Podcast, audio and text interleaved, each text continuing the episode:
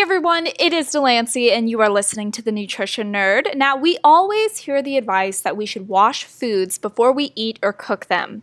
But the question today is Does this apply to all foods? Is there a set of guidelines we can go off of to ensure we're doing it right every time, regardless of the food item? Well, first things first, wash all produce with edible peels. This is for sure, such as apples or pears, regardless if they're organic or conventionally grown. Cool tap water works really well. Just skip the soap and then dry with a clean cloth or paper towel.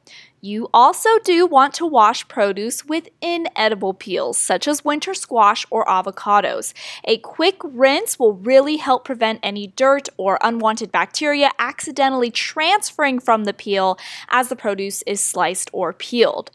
Now, you don't want to wash raw chicken or any other kind of raw meat. Doing so does not actually clean it.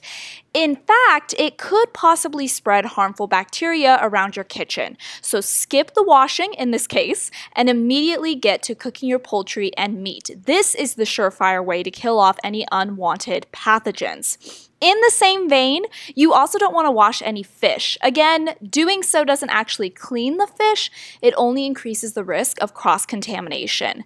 And finally, you don't need to wash your eggs. In fact, you don't want to, as doing so can remove the coating that protects the egg from outside bacteria, a coating that is actually applied by farmers or manufacturers during processing, which is kind of a fun food fact. This has been the Nutrition Nerd. Hopefully, you learned something new today, and I will catch you in the next one.